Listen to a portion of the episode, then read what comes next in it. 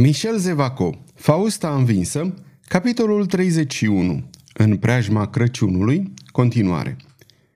Tot în seara zilei, când au fost luate aceste hotărâri supreme în apartamentul regelui, să vedem ce se întâmpla într-un han cu o înfățișare destul de sărăcăcioasă din vecinătatea castelului și care, din această pricină, se numea Hanul Castelului. Într-o odaie de la primul etaj, cavalerul de Pardagnon umbla de sus în jos la lumina unui opaiț care scotea fum și care părea că se află acolo tocmai pentru a evidenția și mai bine întunecimea. Totuși, masa era pusă și plină de bunătăți, ca și cum Pardaion ar fi așteptat un oaspete. Mai bine zis, pe masă se afla cu ce să potolești foamea a trei sau patru mâncăi. Așa era făcut Pardaion. De câte ori avea să ofere cuiva ceva, se dovedea a fi risipitor peste măsură. Acest cineva sosi în cele din urmă și Pardaion, strigând o slujnică, mări lumina din odaie cu două sau trei sfeșnice. Atunci, la lumina mai puternică ce învălui odaia, vizitatorului Pardaion, oaspetele său, apăru și, lăsând să-i cadă mantia de pe umeri, își arătă mustățile aspre, fruntea plină de cicatrice și cusături, precum și privirea leală a bravului Crion, căci Crion venise în vizită la Pardaion. Dar de ce? În ce scop? Vom afla mai departe. De dimineață, Crion, așa cum am văzut, părăsise camera regală spre a nu lua parte la pregătirea unei capcane pe care nu o aproba. Creion vizitase cu grijă toate străjile, întărise punctele slabe, dublase numărul patrulelor, astfel încât, începând din acel moment, castelul nu mai răsuna decât de pașii soldaților și de zângănitul armelor. După ce dăduse porunci și schimbase parolele, Crion ieși din castel cu intenția de a-l inspecta de jur împrejur, asigurându-se astfel că nu se putea comite niciun atac. Tocmai când părăsise esplanada care se întindea dinaintea portalului, își dădu seama că este urmărit de la distanță. Se opri și încruntă sprâncenele – între timp, omul care părea că îl urmărește se apropiase de Crion și venea drept spre el învăluit în mantie până la ochi, întrucât frigul era pătrunzător și un vânticel dinspre miază noapte mătura podișul. Pe toți dracii, domnule," zise Crion, când necunoscutul se apropiase de el la doi pași, aveți treabă cu mine?"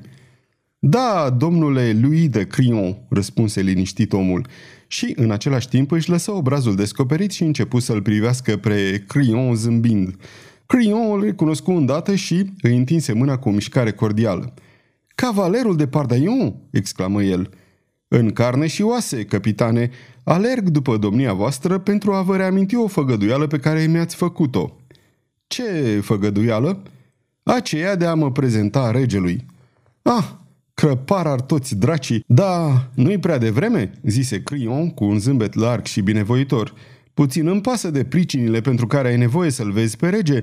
Este de ajuns că dorești să fii prezentat maestății sale. S-a făcut, mă ocup eu de asta. Doar că trebuie să te previn de un lucru, că dacă nu-l cunoști pe rege, în schimb regele te cunoaște foarte bine. I-am povestit de zeci de ori felul în care m-ai ajutat să ies din Paris. Pe toți dracii, a fost o admirabilă faptă de arme. Parcă te văd cum ți-ai ridicat spada și ai dat semnalul Înainte marș! Parcă te aud cum strigai Trompeți, sunați marșul regal!" Sunt foarte mulțumit de prietenia domniei voastre," zise cu gravitate cavalerul. Foarte mulțumit și foarte onorat, deoarece nu degeaba vi se spune bravul Crion. Deci, um, dacă vă este pe plac, vă voi aștepta de seară în hanul unde am tras. Firma îi se vede de aici.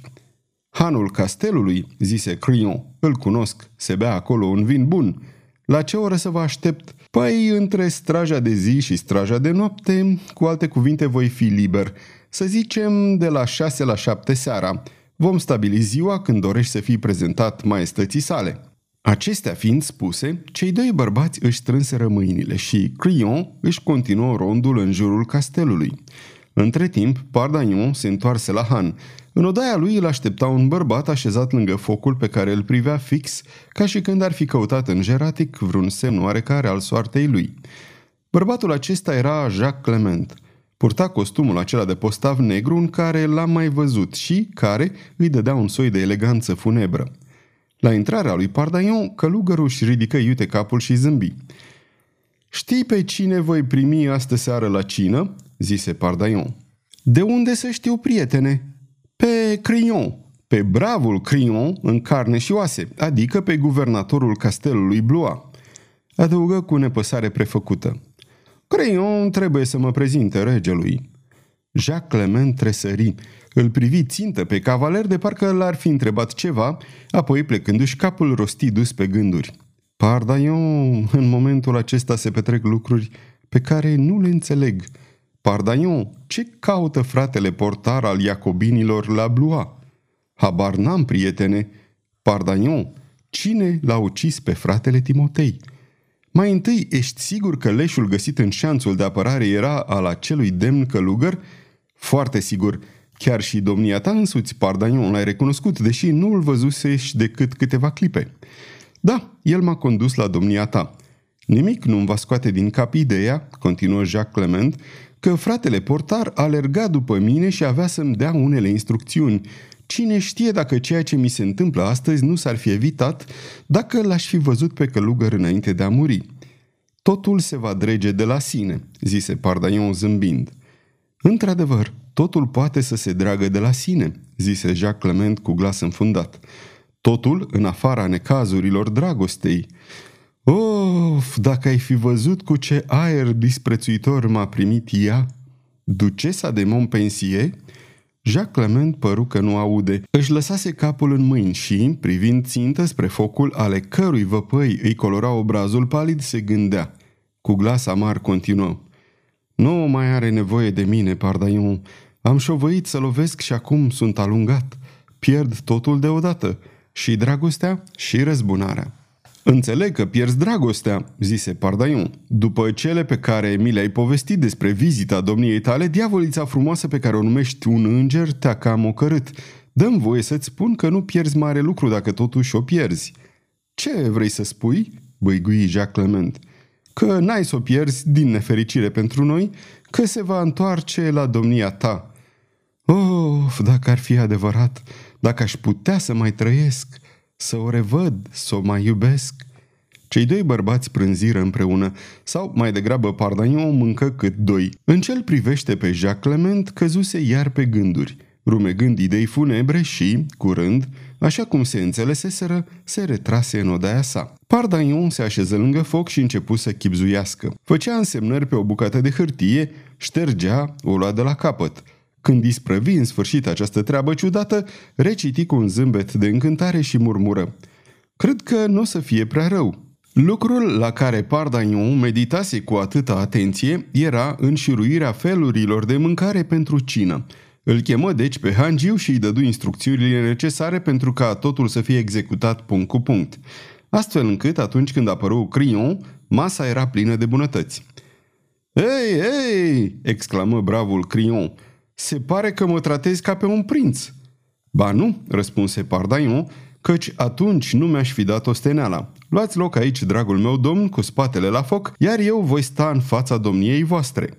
Creion se supuse așezându-se pe locul indicat de Pardaion. Nu vom relata toate peripețiile, ci ne vom mulțumi să notăm discuția celor doi. Într-adevăr, pe când Creion, mare mâncău, mare băutor, ataca bunătățile de pe masă, Pardagnon își ataca oaspetele cu aceste cuvinte aruncate pe nepusă masă. Apropo, domnule, știți că se urzește uciderea regelui? S-ar părea că vestea asta vă miră? Nu mă miră deloc, onorabilul meu prieten, doar că trebuie să te previn că dacă vei fi auzit vorbind astfel și dacă hanul acesta este un cuib de spioni, capul domniei tale va fi amenințat foarte nu ne va auzi nimeni, zise Pardaion, care începu să zâmbească. Suntem absolut singuri, așa că dacă cineva vrea să-l ucidă pe rege, ei bine, eu nu vreau ca regele să fie ucis. Dar, rosti Crion năucit, de unde știi că viața suveranului nostru este în primejdie? Văd că trebuie să vă satisfac curiozitatea. Aflați deci că am asistat la ultima întrunire a oamenilor care vor să-l ucidă pe rege. Cine sunt oamenii ăștia?" întrebă Crion alb la față. Domnule, dacă nu știți numele lor, nu o să vi le spun eu, dar cum le știți la fel de bine ca și mine, vă voi spune unul singur care le rezumă. Ducele de ghiz. Și domnia ta spui, întrebă Crion, căruia nu-i mai ardea nici să bea, nici să mănânce, spui că oamenii ăștia s-au întrunit spre a hotărâ uciderea regelui, da. Și domnia ta ai văzut totul, ai auzit totul? Păi numai și numai pentru asta v-am căutat, dragul meu Crion, și din pricina asta v-am rugat să cinăm împreună, în afară de plăcerea și de cinstea de a vă avea la masa mea. Crion rămase câteva minute pe gânduri, apoi rosti deodată. Iată de ce voiai să fii prezentat regelui. Tiu, domnule, doar nu staroste de poliție să mă duc să-i povestesc majestății sale ceea ce am putut auzi. Domnul de ghiz vrea să-l ucidă pe rege? Treaba lui. Și asta nu mă privește pe mine. Dar ceea ce mă privește este că nu vreau ca regele să fie ucis. Iată de ce intervin. Vreau doar să vă conving că pot și trebuie să-l salvez pe rege dacă totuși mă veți ajuta și nu mă puteți ajuta decât într-un singur fel, prezentându-mă, nu regelui așa cum am spus, ci ducându-mă la rege, ascunzându-mă sau fără să mă ascund, n-are importanță, numai că un lucru este sigur. Dacă ducele de ghiz sau vreunul dintre oamenii lui mă vede dând târcoale apartamentelor regale, asta ar putea să-mi dea peste cap planul. Știi că ceea ce îmi cer este foarte grav?" întrebă Criu. Eu însumi, chiar de la început, am vorbit despre gravitatea lucrului, așa că știi că de fapt nu te cunosc prea bine?" Da, însă eu vă cunosc și asta e esențial. Vorbiți pe șleau fără să vă fie teamă că mă jigniți. Ei bine, dragul meu, dacă ai dori să-l ucizi pe rege, nu te-ai purta altfel. Drace, înțeleg și aprob îndoielile domniei voastre, numai că vă previn, dacă nu mă introduceți în castel, voi fi silit să intru oricum și fără voia domniei voastre. Ori, într-o ambuscadă de asemenea fel, aș fi preferat să vă am de partea mea, ca prieten. Și chiar sunt, crăpar ar toți dracii. Ia să vedem, mă încred în domnia ta cu totul. Ce dorești? Să intru în castel în ziua și la ceasul care vor fi de trebuință, să intru în taină și să fiu așezat în așa fel încât, pentru a ajunge la rege, oricine să fie nevoit să dea mai întâi de mine. Îți făgăduiesc pe cuvântul meu de onoare, zise Crion, un singur lucru. Cum voi afla ziua și ora? Vă voi trimite un om de încredere. Se apropia ora șapte. Crion se ridică și spuse – a venit momentul să mă duc pentru a pune străjile de noapte, dar dacă înainte de a primi vizita omului domniei tale de încredere, aș avea nevoie să te văd sau să-ți vorbesc, mă veți găsi aici, capitane, nu mă clintesc din loc. Cei doi bărbați își strânseră încă o dată mâinile, asigurându-se de stima lor reciprocă. După ce Crignon plecă, intră și Jacques Clement. Ai auzit?" îl întrebă Pardagnon.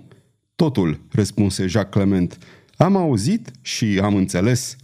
Sfârșitul capitolului 31 aceasta este o înregistrare Cărțiaudio.eu. Această înregistrare este citită cu respectarea legislației în vigoare pentru site-ul www.cărțiaudio.eu. Copierea, repostarea, modificarea, multiplicarea, vânzarea, închirierea sau difuzarea acestei înregistrări fără acordul scris al Cărțiaudio.eu constituie infracțiune și se pedepsește conform legislației în vigoare. Pentru noutăți, vă invităm să vizitați site-ul nostru www.cărțiaudio.eu sau aplicația noastră responsivă pentru dispozitive mobile la adresa abonat.cărțiaudio.eu. Dacă vă place să ascultați cât mai multe cărți gratuite citite de mine, Valentin, sau de naratorii noștri voluntari, Vă invit să ne susțineți dând share pe conturile dumneavoastră de social media cărților noastre, dându-ne un like și, nu în ultimul rând, abonându-vă la canalele noastre de YouTube. Toate înregistrările Cărțiaudio.eu sunt din domeniul public și anume